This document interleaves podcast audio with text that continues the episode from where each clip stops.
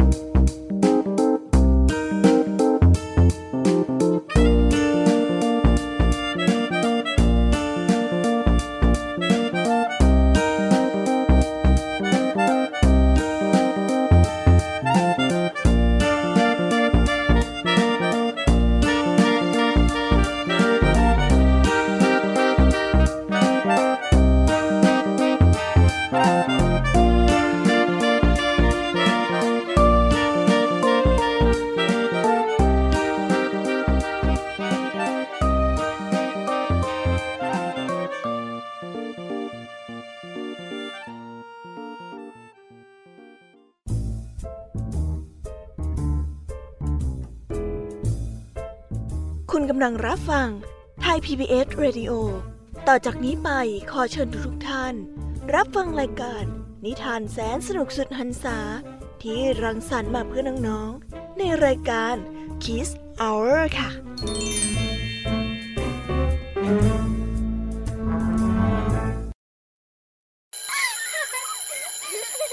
โรงเรียนเลิกแล้วกลับบ้านพร้อมกับรายการ Kiss Hours โดยวัญญาชยโย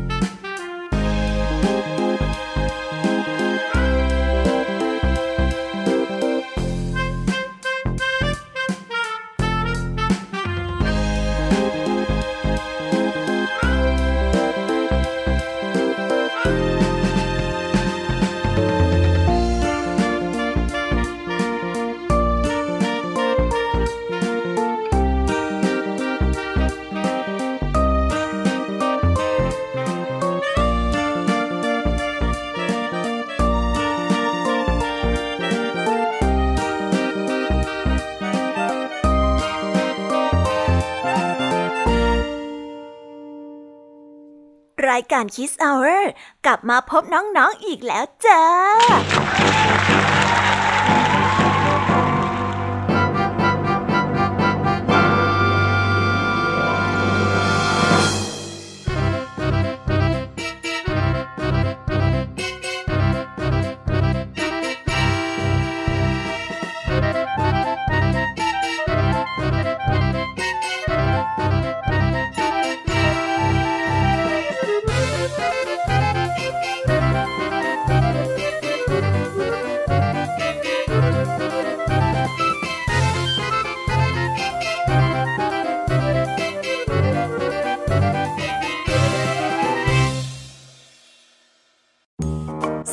ค่ะน้องๆ วันนี้พี่แยมมี่และผองเพื่อน เตรียมนิทานมาเล่าให้กับน้องๆ ได้ฟังกันอย่างมากมายกันอีกแล้ว มีใครกำลังรอฟังรายการ Kids Hour อยู่บ้างไหมเอ่ย หูดีใจจังเลย ที่น้องๆ หลายคนรอฟังรายการ Kids Hour เพราะว่าพี่เนี่ยก็รอที่จะมาเจอกับน้องๆ อยู่เหมือนกัน วันนี้พี่แยมมี่กับพ่องเพื่อน มีนิทานมากมายที่จะมากระตุกต่อมจินตนาการน้องๆ ให้ไปตะลุยกับโลกนิทาน เริ่มต้นด้วยคุณครูไหวใจดี ที่นำนิทานเรื่อง พ่อค้าขายเกลือกับลา ที่เป็นเรื่องราวของลาเจ้าเล่ห์ที่ใช้ความฉลาดมาช่วยตอบสนองความขี้เกียจจนต้องโดนพ่อค้า ซึ่งเป็นเจ้านายเอาคืนบ้าง จนถึงกับหน่อยไปเลยละค่ะ และในนิทานอีกเรื่องของคุณครูไหวใจดีนั้นก็คือเรื่อง กบทั้งสองกับบ่อน้ำที่กบทั้งสองต้องออกหาที่อยู่ใหม่ จนต้องตกลงกันว่าจะไปอยู่ที่ไหนดี จนมีเรื่องต้องให้เถียงกัน สุดท้ายแล้วเจ้ากบทั้งสองตัวนี้จะเป็นยังไงต่อ เดี๋ยวเราไปฟังพร้อม ๆ กันในเช่วงครูไหวใจดีกันนะคะ และพี่แยมมี่ก็นำนิทานมาเล่าทั้งสามเรื่อง นั่นก็คือเรื่องฝูงนกกับแรดใจร้าย ที่เล่าเรื่องของเจ้าแรดเกเร ที่คอยจะทำร้ายเหล่านก ต่อด้วยเรื่องกระต่ายกับหนู ที่เป็นเรื่องราวของความโลภโดยไม่รู้จักพอ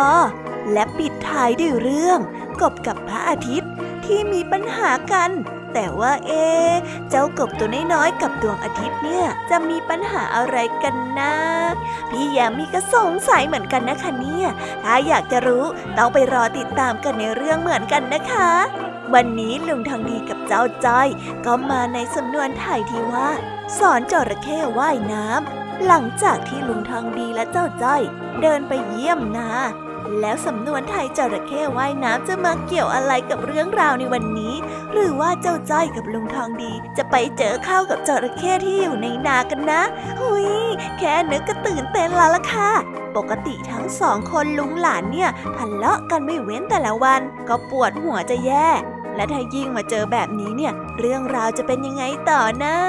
ต้องไปรอติดตามกันในช่วงนิทานสุภาษิตกันเลยนะคะ และปิดท้ายด้วยนิทานเด็กดี ที่มากับเรื่อง มดกับนกพิราบ ที่เป็นเรื่องราวเกี่ยวกับความเกื้อกูลกัน ระหว่างสัตว์ทั้งสองสายพันธุ์ ที่ต่างก็ทำความดีต่อกัน จนกลายเป็นเพื่อนรักกันในที่สุด ป่านนี้เนี่ยพี่เด็กดีคงจะรอเล่านิทานให้กับน้องๆฟังอยู่แน่ๆเลยละค่ะ ตอนนี้น้องๆคงจะรอฟังนิทานสนุกๆจากพี่แยมมี่กันแล้วใช่ไหมล่ะ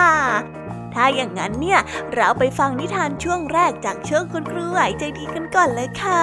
ไปกันเลย Thank you.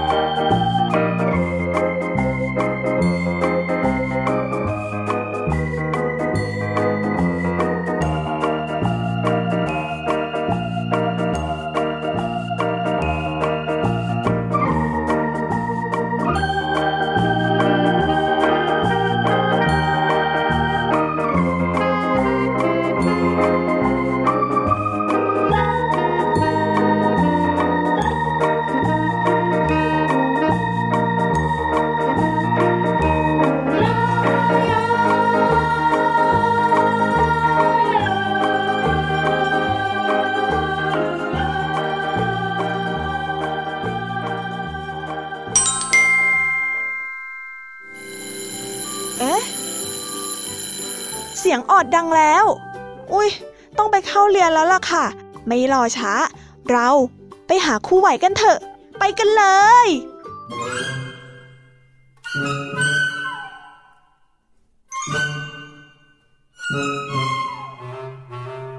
ค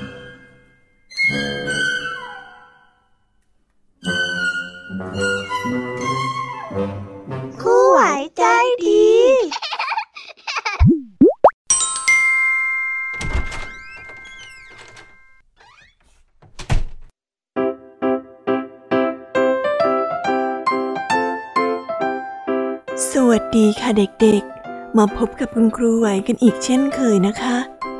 วันนี้คุณครูไหวก็ได้นำนิทานสนุกสนานพร้อมกับสาระดีๆ กันอีกเช่นเคย แต่ก่อนที่จะไปฟังนิทานเนี่ย วันนี้มีใครมีการบ้านกันบ้าง บอกครูไหวมาซะดีๆ นะนั่นแน่ มีการบ้านกันหลายคนเลยนะคะเนี่ย ยังไง ถ้าฟังนิทานเสร็จแล้ว อย่าลืมไปทำการบ้านกันให้เรียบร้อยนะคะแหมคนเป็นครูเนี่ย มันอดห่วงอดทวงกันบ้านเด็กๆ ไม่ได้จริงๆ มามาเรากลับมาเข้าเรื่องกันดีกว่าค่ะ วันนี้นะคะ คุณครูไหวได้นำนิทานมาฝากเด็กๆ กันถึงสองเรื่องด้วยกัน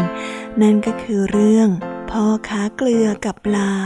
และเรื่องกบทั้งสองกับบ่อน้ำถ้าเด็กๆพร้อมกันแล้วเนี่ย เราไปฟังนิทานเรื่องแรกกันเลยค่ะ เรื่องแรกที่มีชื่อเรื่องว่า พ่อค้าเกลือกับปลา ไปฟังกันเลย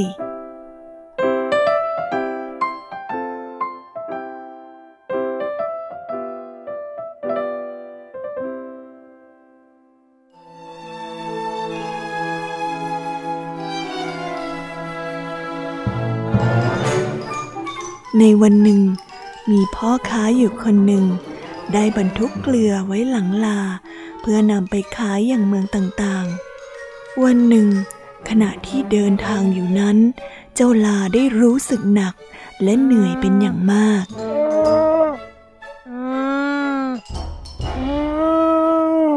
มันจึงก้าวพลาดไปเหยียบกับก้อนหินแล้วก็ล้มลงไปในน้ำ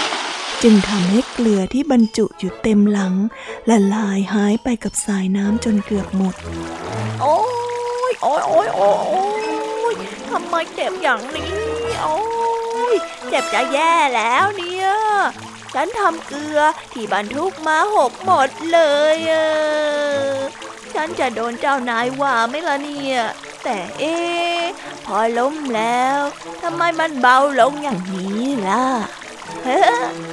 ดีจังเลยอะจะได้ไม่ต้องแบกของหนักๆข้าเนี่ยรู้วิธีแล้วว่าจะทำงานยังไงให้สบาย ซึ่งเมื่อมันลุกขึ้น มันก็ได้รู้สึกว่า หลังของมันนั้นช่างสบายกว่าเดิมยิ่งนัก และมันก็คิดขึ้นได้ว่า หากคราวหน้ามันได้ตกลงไปในน้ำอีก เกลือที่บรรทุกมาเต็มหลังนี้ ก็จะเบาลงเหมือนเดิม เมื่อคิดได้ดังนั้น วันต่อมาเจ้าลาจึงแกล้งทำเป็นล้มลงในน้ำอีกทำให้พ่อค้าขาดทุนเป็นอย่างมาก พ่อค้าจึงมานั่งคิดและตรึกตองดู ก็รู้ทันว่าเจ้าลานี้มีนิสัยที่ขี้โกง และก็ขี้เกลียดค้านเป็นแน่ เขาจึงคิดหาวิธีจะทำให้ลานี้สำนึก เช้าวันรุ่งขึ้น พ่อค้า จึงแกล้งยัดนุ่นใส่ถุงเกลือ เมื่อเดินไปถึงลำธารก็แกล้งทำเป็นล้มลงในน้ำเช่นเดิมวันนี้เกลือที่ข้าบรรทุกเนี่ยมันช่างเบาซะจริงเลย แต่ตอนนี้มาถึงลำธารอีกแล้ว แกล้งล้มตัวอีกสักหน่อยจะดีกว่า เกลือที่แบกอยู่จะได้เบากว่านี้โอ้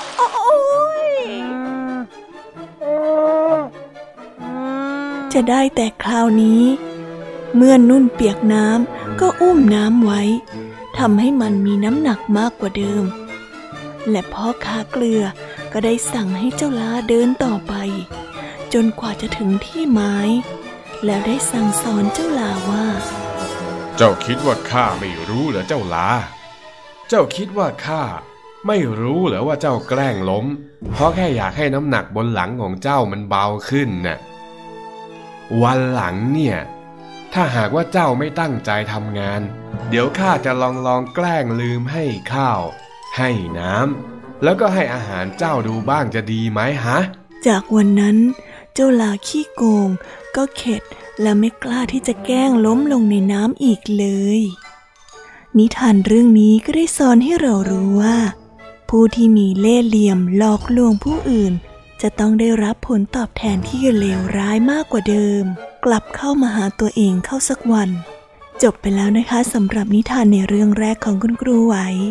เจ้าลาขี้โกง ก็ได้โดนเอาคืนซะจ่อยไปเลยนะคะเนี่ย นิสัยฉลาดแกมโกงแบบนี้ไม่ดีเลยนะคะแต่ถึงอย่างไง พ่อค้าก็ปราบความดื้อของเจ้าลาได้ซะอยู่หมัด ด้วยปัญญาที่สูงกว่า และด้วยการเอานุ่นไปใส่ลงในกระสอบให้เจ้าลาแบก อย่างตายใจว่ามันเบา แต่ด้วยความที่นุ่น มันก็เหมือนผ้า มันสามารถชุ่มน้ำแล้วก็ดูดซับน้ำได้มากมาย จนมีน้ำหนักที่เพิ่มมากขึ้นหลายเท่าตัวของมันเอง หรือถ้าเด็กๆ อยากจะทดลองว่าเจ้าลานั้นมันหนักยังไง เด็กๆก็ลองเอาผ้าห่มมาถือไว้ แล้วหลังจากนั้นก็เอาผ้าห่มไปชุบน้ำแล้วก็เอามือมาถืออีกรอบ น้ำหนักก็จะเปลี่ยนไปจนทำให้เด็กๆ ถือแทบไม่ไหวเลยล่ะค่ะ แม้พ่อค้าเนี่ย เก่งจริงๆเลยนะ ที่สามารถสั่งสอนเจ้าลาขี้โกงได้อย่างอยู่หมัดเชียว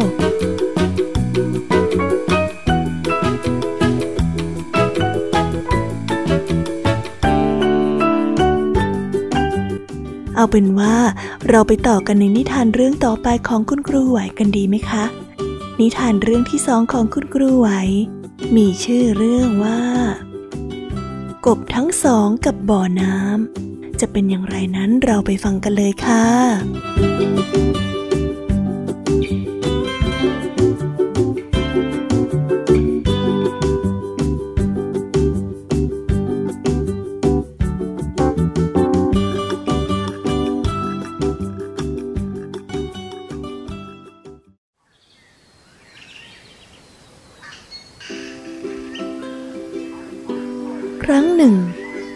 สองตัวอาศัยอยู่ที่หนองน้ำตื้นๆ ซึ่งพอจะเป็นที่หลบซ่อนตัวจากสัตว์อื่นๆได้ แต่เมื่อเวลาผ่านไป ฤดูร้อนได้มาถึง หนองน้ำแห่งนี้ก็เริ่มตื้นเขินขึ้น และก็แห้งคอดไปในที่สุด กบตัวที่สองจึงตัดสินใจที่จะออกไปหาที่อยู่ใหม่ พวกมันได้ออกเดินทางเข้าไปในป่า จนกระทั่งได้มาพบกับบ่อน้ำบ่อหนึ่ง ซึ่งลึกมาก ทั้งสอง ต่างพากันกระโดดไปที่ขอบบ่อน้ำนั้น และเมื่อมันมองลงไปข้างด้านล่าง มันก็พบว่ามีน้ำขังอยู่ก้นบ่อ กบตัวแรกจึงได้เอ่ยขึ้นมาว่าบ่อน้ำแห่งนี้มันลึกมากจริงๆเลยนะ ถ้าเราย้ายมาอยู่ที่นี่คงไม่มีใครจะมาทำร้ายเราได้อีกแน่ๆเลยล่ะข้าว่า เรามาใช้บ่อนี้เป็นบ้านของเราดีกว่าไหมเป็นบ้านหลังใหม่ของเราเลยอะกบอีกตัวได้ยินดังนั้น แต่กลับไม่รู้สึกเห็นด้วย จึงได้พูดขึ้นมาว่าเออวันเนี้ยในบ่อน้ำเนี้ยมันมีน้ำอยู่ก็จริง แต่ถ้าวันหน้า บ่อน้ำนี้มันเกิดแห้งขอดไปล่ะ แล้วจะออกมาจากบ่อน้ำนี้ได้อย่างไร เจ้ากับข้าก็คงต้องติดอยู่ในนี้ไปตลอดชีวิตแน่ๆข้าว่าเราไปหาที่อยู่ใหม่กันดีกว่าไหมอะที่ที่มันน่าจะปลอดภัยกว่านี้นะไปหาที่อยู่ใหม่เถอะเชื่อฉันสิ กบทั้งสองตัวจึงยืนคุ้นคิดกันอยู่ตรงนั้น และแล้วก็ได้ตกลงกันว่า มันได้เห็นด้วยกับกบตัวที่สอง แล้วกบทั้งคู่ ก็ออกเดินทางตามหาแหล่งน้ำต่อไป ที่เหมาะสมแก่การใช้เป็นที่อยู่อาศัยต่อไป นิทานเรื่องนี้ก็ได้สอนให้เรารู้ว่า การคิดไตร่ตรองให้รอบคอบ จะทำให้เราคาดเดาปัญหาที่เกิดขึ้นในอนาคตได้จบไปแล้วนะคะสำหรับนิทานเรื่องที่สองของคุณครูไหว ที่มีชื่อนิทานว่า กบสองตัวกับบ่อน้ำแหม้เรื่องนี้เนี่ยต้องขอบคุณเจ้ากบตัวที่สองเลยนะคะ ที่มีความคิดที่รอบคอบ ไม่หลงในอะไรง่ายๆ ไม่งั้นนะ มีหวัง คงได้ติดแงกอยู่ที่บ่อน้ำลึกทั้งคู่แน่ๆ และวันนี้นิทานของช่วงครูไหวใจดี ก็ได้จบลงไปแล้วนะคะ นั่นก็หมายความว่า หมดเวลาของคุณครูไหวกันเหมือนเดิม ยังไงเอาไว้เจอกันใหม่ในคราวหน้านะเด็กๆ อ๋อ แล้ววันนี้เนี่ย ใครมีการบ้าน ก็อย่าลืมทำการบ้านกันด้วยนะคะ หรือถ้าฟังนิทานเสร็จแล้ว ไม่มีการบ้าน ก็ไปช่วยคุณพ่อคุณแม่ทำงานบ้านกันด้วยนะ เพื่อแบ่งเบาภาระของท่าน ส่วนวันนี้ คุณครูไหวใจดี ก็ต้องส่งต่อให้เด็กๆ ไปพบกับช่วงนิทานของพี่แยมมี่เล่าให้ฟังกันแล้วล่ะค่ะ ฟังนิทานให้สนุกนะ ไว้เจอกันใหม่คราวหน้า บ๊ายบายค่ะเด็กๆ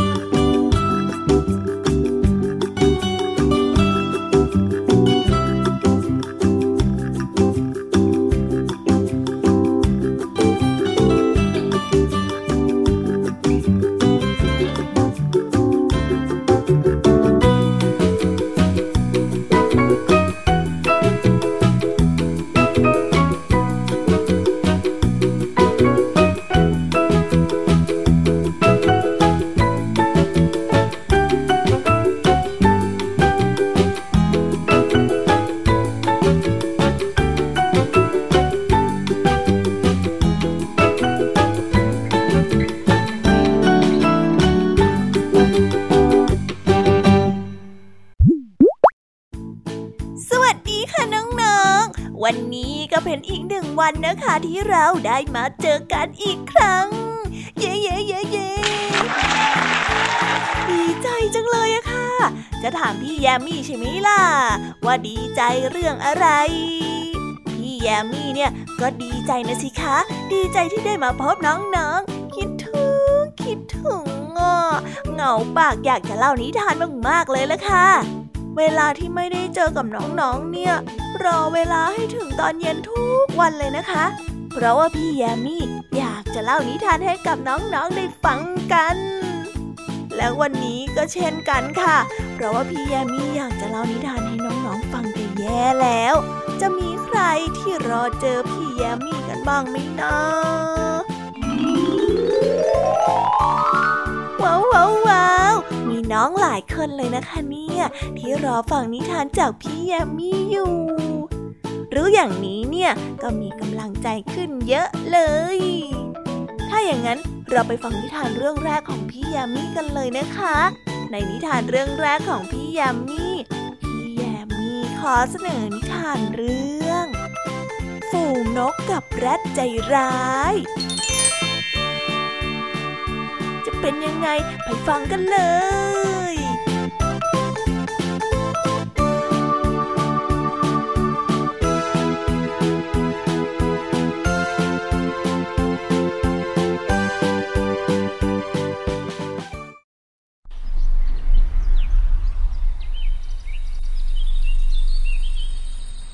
กันละครั้งหนึ่งนานมาแล้ว ในป่าแห่งหนึ่ง ซึ่งมีนกจำนวนมากมาอาศัยอยู่ นกหลายชนิดอาศัยอยู่ที่นี่ เพราะว่ามีต้นไม้ที่อุดมสมบูรณ์ มันมักจะทะเลาะเบาะแว้งกันเป็นประจำ จนในวันหนึ่ง มีแรดตัวหนึ่งเดินเข้ามาในป่าแถบนั้น มันเห็นว่ามีนกมากมายอาศัยอยู่บนต้นไม้ แรด ผู้ที่กำลังหิว จึงเอาหนอของมันกระแทกเข้าไปที่ต้นไม้ต้นหนึ่ง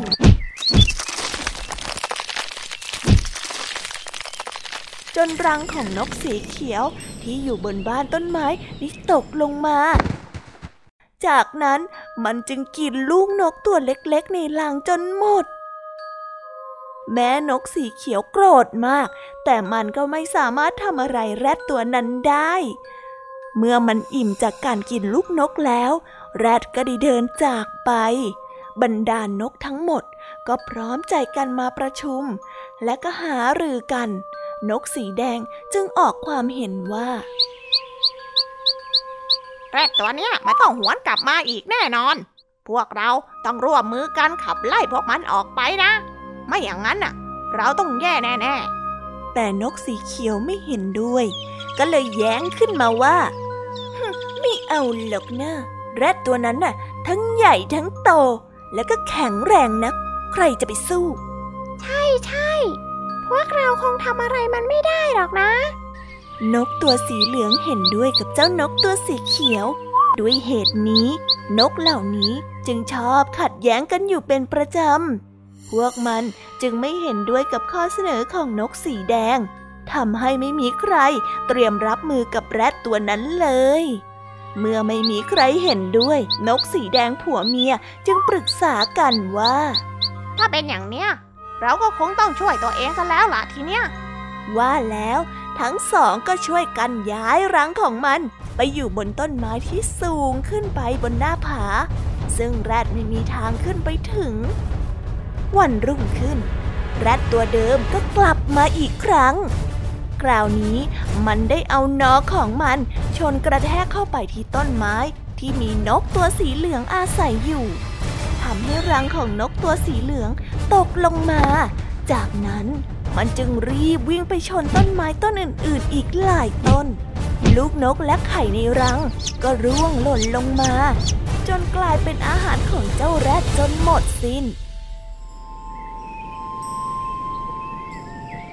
บรรดาพ่อแม่นกต่างพากันเสียใจ ที่ไม่ได้คิดหาวิธีทางรับมือกับเจ้าแรดตัวนี้ไว้เสียแต่แรก ในขณะเดียวกัน ครอบครัวของเจ้านกสีแดงที่เตรียมการป้องกันไว้ล่วงหน้า ก็กลับมีชีวิตรอดอย่างปลอดภัย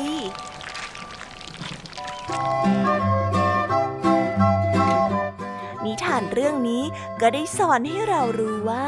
ผู้ที่ตั้งมั่นอยู่บนความไม่ประมาท ย่อมรอดและก็ร่วงรู้ในสิ่งที่จะมาถึง และก็รอดปลอดภัยพ้นจากภัยพิบัติและอันตรายต่างๆได้เสมอ ดีจังเลยดีจัง เจ้านกตัวสีแดงเนี่ยดีจริง ๆ เลยนะคะ ที่รู้จักหาวิธีป้องกัน จากการที่ถูกรุกรานจากเจ้าแรดใจร้าย เก่งสุดๆไปเลย ไม่อย่างนั้นเนี่ยนะ คงจะโดนเจ้าแรดทำร้ายเอาแน่ๆเลย นี่แค่นิทานเรื่องแรกของพี่แยมมี่นะคะ ยังสนุกขนาดนี้ งั้นเดี๋ยวพี่แยมมี่จะพาน้องๆไปฟังนิทานเรื่องที่สองกันต่อเลยดีกว่า ไปฟังกันเลย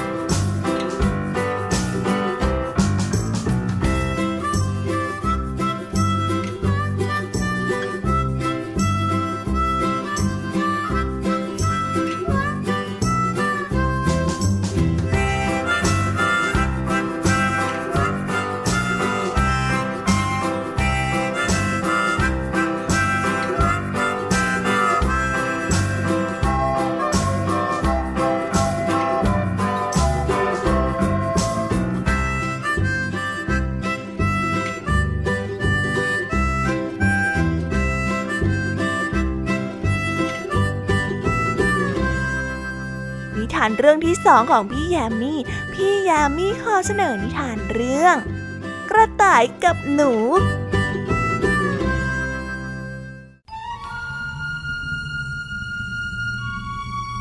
ครั้งหนึ่ง ได้มีเจ้ากระต่ายผอมโซอยู่ตัวหนึ่งกำลังเดินหาอาหารกินอยู่ที่ในป่าใหญ่ มันเดินโซซัสโซเซมาเรื่อยๆ จนมาพบเข้ากับยุ้งของชาวไร่ มันสังเกตเห็นว่ามีรูขนาดใหญ่ พอที่มันจะสามารถมุดรอดเข้าไปได้ มันจึงได้ทำการตัดสินใจและมุดเข้าไปในนั้น และในทันทีที่มันมุดเข้าไปด้านใน มันก็พบข้าวโพดกองใหญ่มหึมา มันจึงได้พูดกับตนเองว่า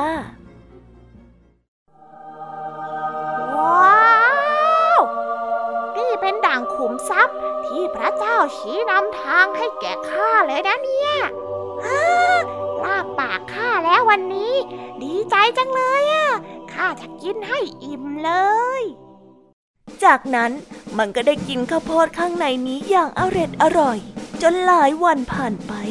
ร่างกายของมันก็เริ่มอ้วนขึ้นเรื่อยๆ จนกระทั่งวันหนึ่ง มันได้ยินเสียงคนพูดคุยกัน ถึงเรื่องที่ชาวไร่จะนำข้าวโพดในยุ้งไปขาย มันทั้งตกใจแล้วก็ล้นลาน จะหาทางออกจากยุ้งนี้ แต่ก็หาไม่เจอเสียที พบเพียงแค่รูเล็กๆ รูหนึ่งเท่านั้น เจ้าหนูน้อยที่อาศัยอยู่ในยุ้งแห่งนี้อยู่ก่อนแล้ว มันได้เฝ้าดูเหตุการณ์มาโดยตลอด มันจึงหัวเราะแล้วก็กล่าวกับเจ้ากระต่ายว่า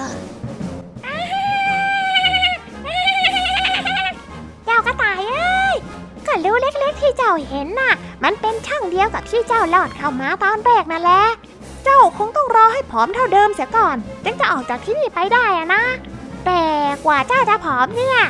เจ้าก็คงถูกชาวไร่จับไปกินเป็นอาหารเสียก่อนเป็นแน่เลยอะฮะเจ้ากระต่ายอ้วนนะหลังจากนั้นเจ้าหนูพูดจบลง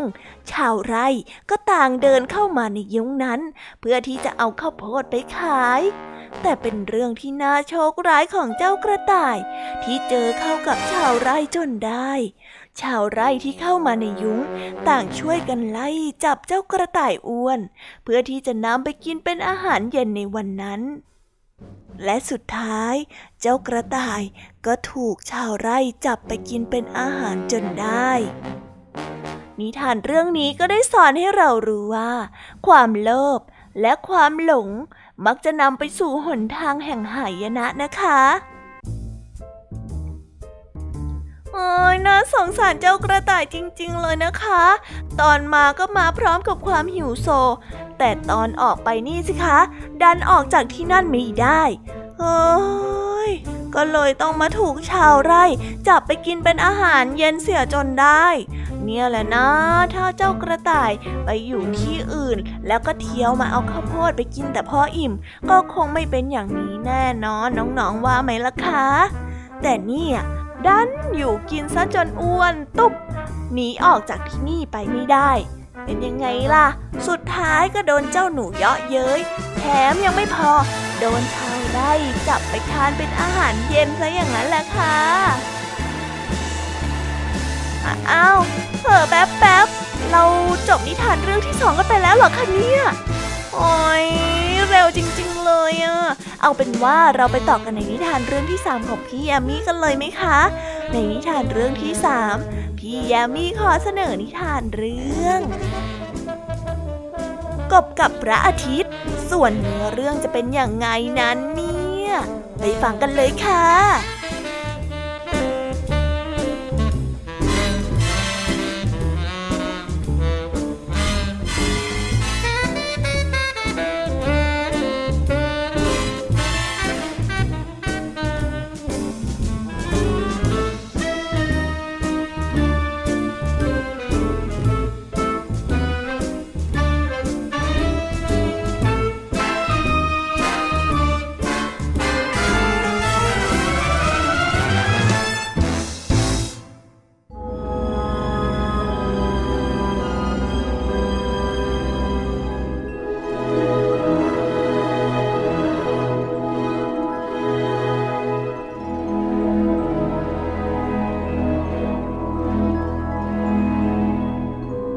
เช้าวันหนึ่ง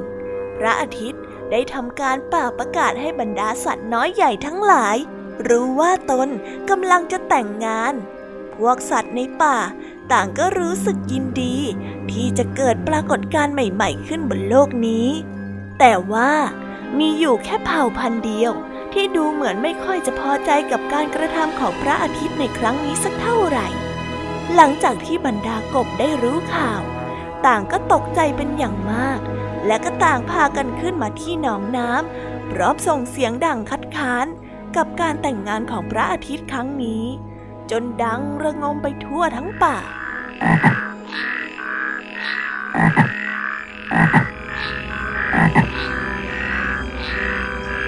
สัตว์ป่า ต่างก็พากันออกมาดูว่าเจ้ากบนั้น สร้างความรำคาญอะไร ทั้งหมดไม่มีใครเข้าใจในการกระทำของเหล่าเจ้ากบ แต่ด้วยฐานะของเจ้าป่าสิงโต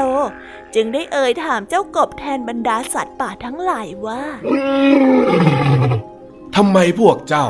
จึงต้องคัดค้านเรื่องการแต่งงานของพระอาทิตย์ ที่จะแต่งงานกันในเร็วๆนี้ด้วยเล่า ไม่เห็นจะเกี่ยวข้องอะไรกับพวกเจ้าเลยสักนิด อีกทั้งงานแต่งงานเนี่ยก็ยังเป็นงานมงคล พวกเจ้า ช่วยบอกข้าทีเถอะ ว่าพวกเจ้าต้องการอะไรกันแน่ กบชราตัวหนึ่ง ซึ่งเป็นหัวหน้าของเหล่ากบ จึงกระโดดออกมาและยืนอยู่ตรงหน้าสิงโต แล้วได้ตอบกลับไปว่าฮ่อทำไมถึงจะไม่เกี่ยวกับพวกข้าล่ะ มันเกี่ยวยิ่งกว่าเกี่ยวใช่อีก มันเกี่ยวข้องกับพวกข้าและก็พวกเราทุกคนเลยล่ะ คิดดูสิ ขนาดมีพระอาทิตย์แค่ดวงเดียว มันยังทำให้หนองน้ำของพวกข้าแห้งผากขนาดนี้ และถ้าหากมีพระอาทิตย์สองดวง ปรากฏขึ้นพร้อมกันนะนะข้าคงต้องตายหมดแน่ๆ และพวกเจ้าก็จะไม่มีน้ำเอาไว้กินนะนะ หลังจากสิงโตได้พิจารณาเหตุผลตามที่เจ้ากบพูดมา ก็จึงนำเรื่องนี้ไปขอร้องกับพระอาทิตย์ ถึงเหตุผลที่จะเกิดหลังจากการแต่งงานของพระอาทิตย์ และด้วยความเห็นใจต่อบรรดาสัตว์ต่างๆ พระอาทิตย์จึงยังไม่แต่งงานนั่นเอง นิทานเรื่องนี้ก็ได้สอนให้เรารู้ว่า การกระทำของผู้ที่มีอำนาจ ย่อมส่งผลกระทบต่อผู้น้อยเสมอ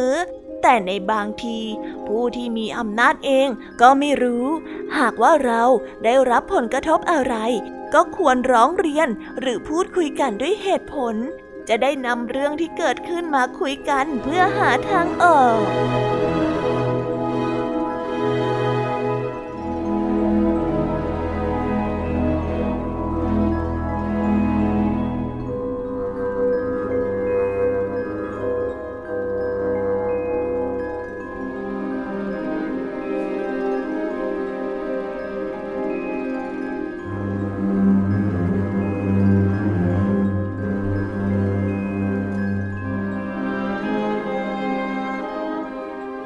ก็ได้จบกันไปแล้วนะคะสำหรับนิทานของพี่ยามีตอนเนี้ยเจ้าจอยแล้วก็ลุงทองดี ได้มารอน้องๆอยู่ในช่วงนิทานสุภาษิตกันแล้วล่ะค่ะ เอาเป็นว่าพี่แยมมี่ขอส่งน้องๆไปพบกับนิทานสุภาษิตกันเลยนะ เราไปกันเลย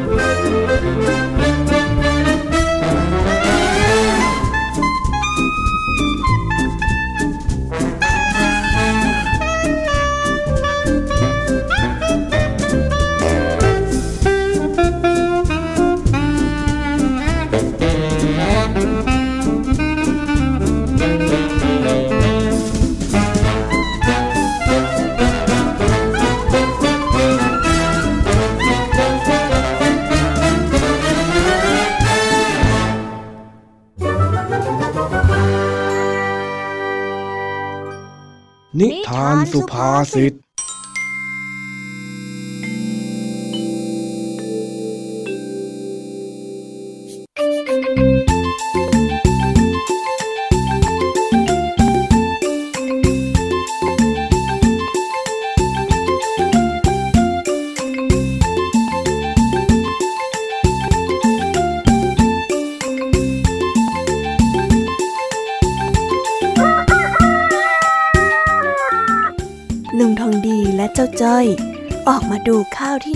สองคน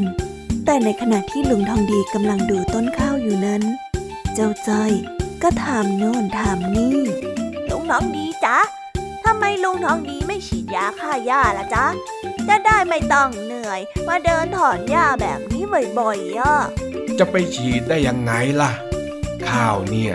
ปลูกไว้ให้คนกินนะเว้ย หรือว่าเองอยากจะกินข้าวคลุกสารเคมีจากยาฆ่าหญ้าล่ะฮะเจ้าจ้อย ก็ไม่อยากอะจ้ะ แล้วทำไมลุงทองดีถึงไม่ลองทำหุ่นไล่กาล่ะจ๊ะ นกกาแถวเนี้ยจะได้ไม่มารบกวนต้นข้าวในนายังไงล่ะ อืม ถ้าเป็นสมัยก่อนก็ว่าไปอย่าง แต่สมัยนี้แล้ว นกมันไม่กลัวหรอก มันเห็นคนเดินผ่านไปผ่านมาจนชินแล้ว ทำไปก็เสียเวลาซะเปล่าๆอ๋อ แล้วทำไมลุงไม่จ้างคนอื่นมาช่วยละจ๊ะ จะได้ไม่ต้องมาเหนื่อยเสียเวลาเดินดูเองแบบเนี้ยถึงเวลาก็ได้ข้าวกินเลยสบายจัดตายอะ นี่เจ้าจ้อย วันนี้ทำไมเองดูช่างสงสัยเป็นพิเศษฮะ ดูเองจะสงสัยเก่งเกินปกติของเองซะแล้วนะเนี่ย ก็จ้อยอ่านหนังสือเจอมานี่จ้ะก็เลยอยาก จะมาบอกลุงให้ลุงทองดีทำบ้างจ้อยไม่อยากให้ลุงทองดีเหนื่อย แล้วก็ไม่อยากให้จ้อยเหนื่อยเองด้วยโธ่ไอ้จ้อย อ่านหนังสือเล่มกระจึงหนึ่งแต่คิดจะมาสอนจระเข้ว่ายน้ำแล้วหรือเออจระเข้อะไรอะลุงจจอยยังไม่ได้ว่าลุงทองดีใจคอโหดเหี้ยมเหมือนจระเข้เลยนะทำไมลุงทองดีต้องมาใส่ร้ายจอยด้วยอะ ถึงจอยจะชอบกวนประสาทลุง ถึงลุงจะชอบเค้กหัวจอย แต่จอยก็ไม่เคยว่าลุงทองดีแบบนั้นจริงๆนะลุง โอ้ยคำพูดคำจาเองนี่นะ เองเห็นใจข้าจริง ๆ หรือว่าเองตั้งใจที่จะกวนประสาทข้ากันแน่ฮะเจ้าจ้อย ก็เห็นใจสิจ๊ะใครจะไปกล่าวว่าลุงทองดีใจคอโหดเหี้ยมใจไม้ใส่ละกรรมเหมือนจระเข้กันละจ๊ะไม่มี เฮ้อเอ็งนี่มันพูดจากวนประสาทขึ้นทุกวัน ยิ่งรู้คำเยอะก็ยิ่งพูดเก่ง แต่เก่งไม่เข้าเรื่องซะเลยนะเอ็งเนี่ยเฮ้ๆก็ไม่ถึงขนาดนั้นหรอกจ้ะลุงทองดีเฮ้เฮ้ย นี่ข้าไม่ได้ชมเองนะเจ้าจ้อย ปัดโทคำว่าสอนจระเข้ว่ายน้ำเนี่ย มันแปลว่าการมาสอนคนที่มีความชำนาญแล้ว พูดในสิ่งที่คนอื่นเขาก็รู้กันอยู่แล้วยังไงล่ะเจ้าจ้อย เอ็งคิดว่าไอ้สิ่งที่เอ็งบอกน่ะข้าจะไม่เคยทำเลยหรือข้าลองทำดูหมดแล้ว มันไม่ได้ผลก็เลยต้องทำแบบนี้ต่างหาก อ๋อ ก็จ้อยไม่รู้นี่นะจ้อยแค่อยากช่วยเองอะโอ้อะอะงั้นข้าจะตอบแทนความขยันของเอง โดยการเล่านิทานให้ฟังก็แล้วกันเย้เย้ ฟังจ้าฟังฟังฟัง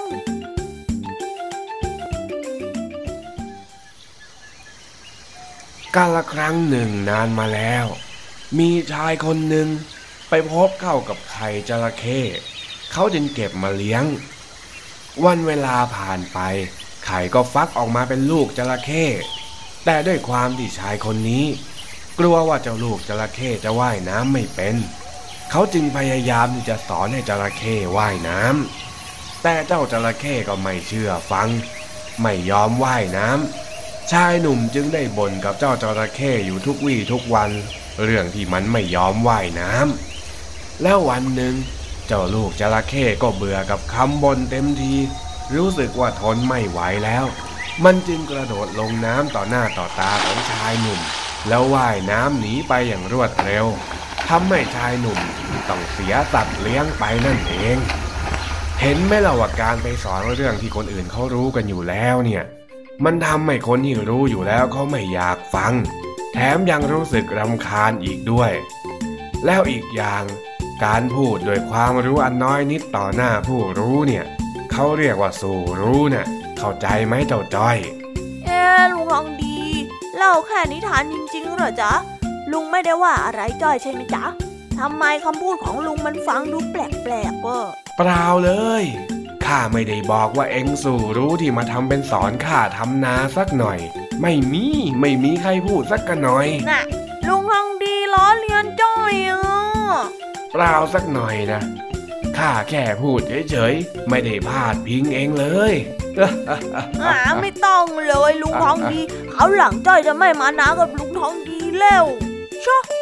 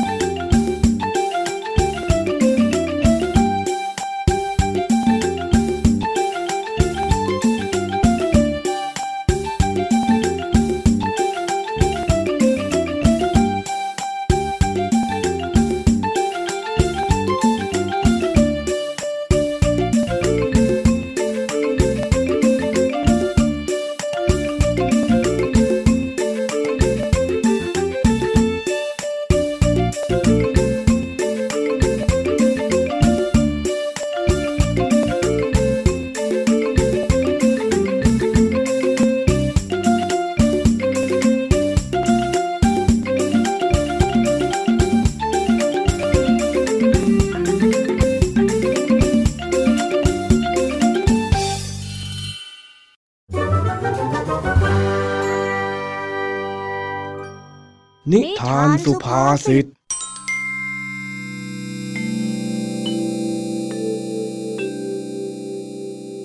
สวัสดีครับ วันนี้กลับมาพบกับพี่เด็กดีกันอีกเช่นเคย แน่นอนว่าเรามาพบกับพี่เด็กดีแบบนี้ พี่เด็กดีก็จะเตรียมนิทานมาฝากกันอย่างแน่นอน ซึ่งในวันนี้น้องๆพอจะเดากันได้ไหมครับ ว่าวันนี้พี่เด็กดีจะเอานิทานเรื่องอะไรมาฝากน้องๆกันบ้าง ขอใบให้นิดนึงนะครับ ว่าเป็นเรื่องราวเกี่ยวกับมด พอจะนึกออกกันไหมเอ่ยถ้าน้องๆยังนึกชื่อเรื่องไม่ออก เดี๋ยวพี่เด็กดีจะขอเฉลยให้ฟังนะครับ นิทานที่พี่เด็กดีจะนำมาเล่าให้ฟังในวันนี้นั่นก็คือเรื่อง มดกับนกพิราบ จะเป็นอย่างไรนั้น เราไปฟังกันเลยครับ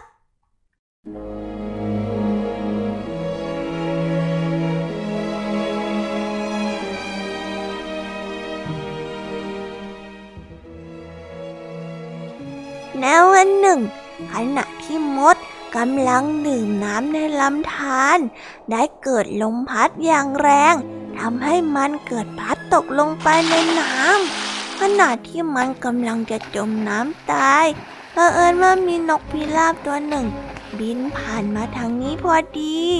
และเห็นว่ามดกำลังตกอยู่ในอันตราย จึงรีบคาบใบไม้มาปล่อยลงไปในลำธารแห่งนี้ เพื่อที่จะให้เจ้ามดได้เกาะเอาไว้ และด้วยความช่วยเหลือของนกพิราบ จึงทำให้มดรอดตาย และสามารถกลับขึ้นฝั่งมาได้อย่างปลอดภัย วันต่อมามีนายพลานเข้ามาล่านก และกำลังซุ่มยิงธนูใส่เจ้านกพิราบทันใดนั้นเองมดก็เกิดเผอิญเดินผ่านมาเห็นเข้า แล้วก็รู้ว่าเจ้านกพิราบนั้นกำลังตกอยู่ในอันตราย จึงรีบตรงเข้าไปกัดที่เท้าของนายพรานในทันทีทำให้นายพรานต้องร้องออกมาด้วยความเจ็บปวด และเสียงนั้นก็ทำให้นกพิราบรู้ตัว แล้วก็บินหนีไปในทันที ทั้งคู่ต่างช่วยเหลือเกื้อกูลกัน ต่างก็รู้บุญคุณซึ่งกันและกัน หลังจากนั้นมา มดกับนกพิราบจึงได้กลายเป็นเพื่อนรักกันในที่สุด นิทานเรื่องนี้ก็ได้สอนให้เรารู้ว่า คนดีต้องรู้จักตอบแทนบุญคุณผู้ที่มีพระคุณนะครับ เด็กๆจำไว้นะ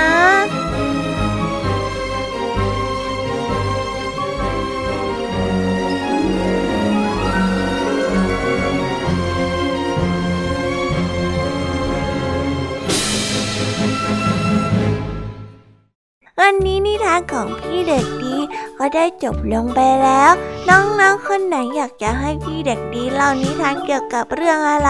บอกกันได้นะ เดี๋ยวพี่เด็กดีจะสรรหานิทานต่างๆ ที่แสนสนุกมาฝากน้องๆกัน แต่ว่าวันนี้พี่เด็กดีก็คงต้องขอกล่าวคำว่าบายบายไว้เจอกันใหม่ในครั้งหน้านะครับ สวัสดีครับจบ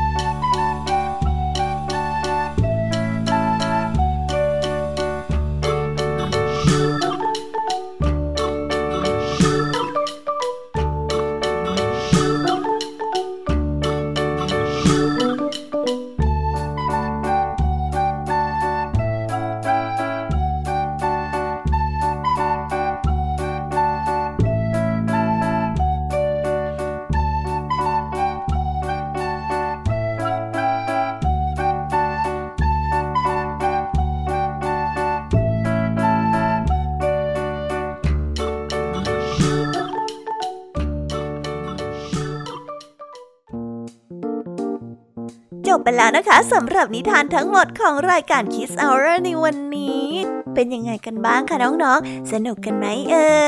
ย ชอบละสิ วันนี้เนี่ยพี่ยามีกับพ่องเพื่อน ก็ตั้งใจที่จะมาเล่านิทานกันอย่างเต็มที่เลยนะคะ เริ่มจากคุณครูไหวใจดี ลูกพี่ใหญ่ของรายการเราที่นำนิทานเรื่องพ่อค้าขายเกลือกับลา ที่ความเจ้าเล่ห์ของเจ้าลา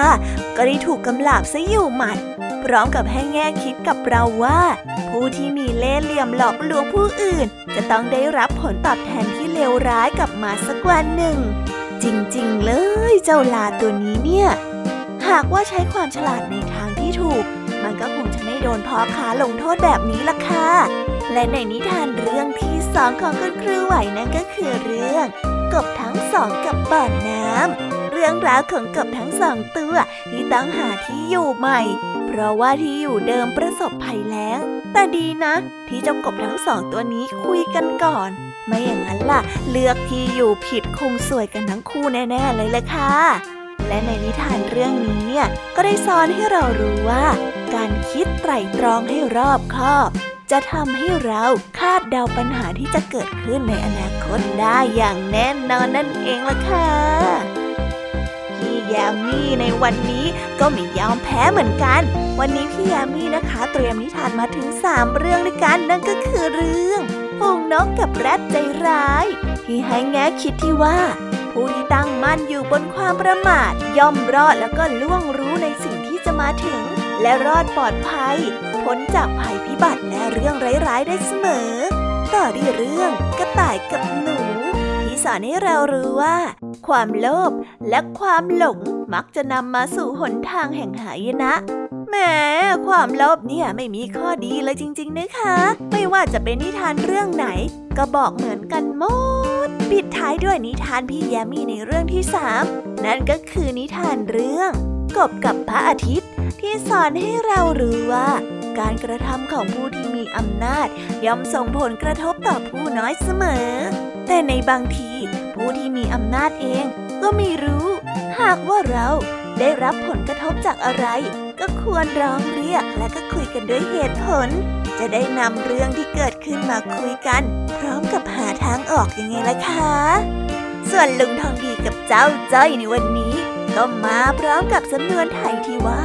สอนจระเข้ว่ายน้ำที่แปลว่า การที่จะมาสอนคนที่มีความชำนาญแล้ว พูดในสิ่งที่คนอื่นรู้แล้ว ที่เจ้าจ้อยพยายามจะบอกลุงทองดี ให้ทำนาแบบโน้นทำนาแบบนี้ เพราะไปอ่านหนังสือเจอมา แต่เรื่องราวก็จบลงได้ด้วยดีนั่นเองปิดท้ายด้วยนิทานเด็กดี ที่วันนี้มาพร้อมกับเรื่อง มดกับนกพิราบ ที่สอนให้เรารู้ว่า คนดีต้องรู้จักตอบแทนบุญคุณของผู้ที่มีพระคุณนั่นเอง แล้วในวันนี้ เวลาก็ได้เดินทางมาถึงช่วงสุดท้ายของรายการ Kids Hour แล้วค่ะพี่ยามีแล้วก็เพื่อนๆ เนี่ยก็ต้องขอลากลับไปประชุมกันก่อนนะคะ เพื่อที่จะวางแผนหานิทานสนุกๆมาให้น้องๆ ฟังกันอีกในวันต่อๆไปยังไงล่ะ ส่วนจะเป็นเรื่องราวอะไร เนี่ยก็ต้องรอให้ทุกคนมารอฟังพร้อมกันนะงั้นวันนี้พี่แยมมี่ขอเป็นตัวแทนทุกๆคน ขอกล่าวคำว่าบายบาย สวัสดีค่ะ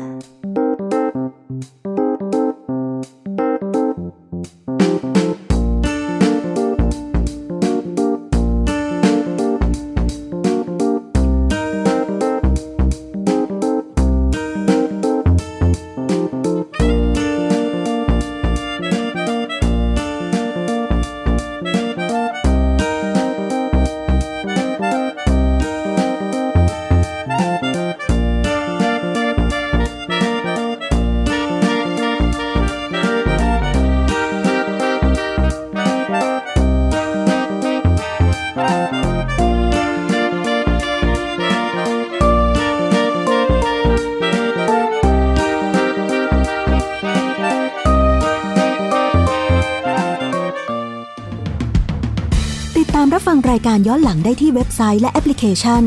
ไทย PBS Radio ไทย PBS Radio วิทยุข่าวสารสาระ เพื่อสาธารณะและสังคม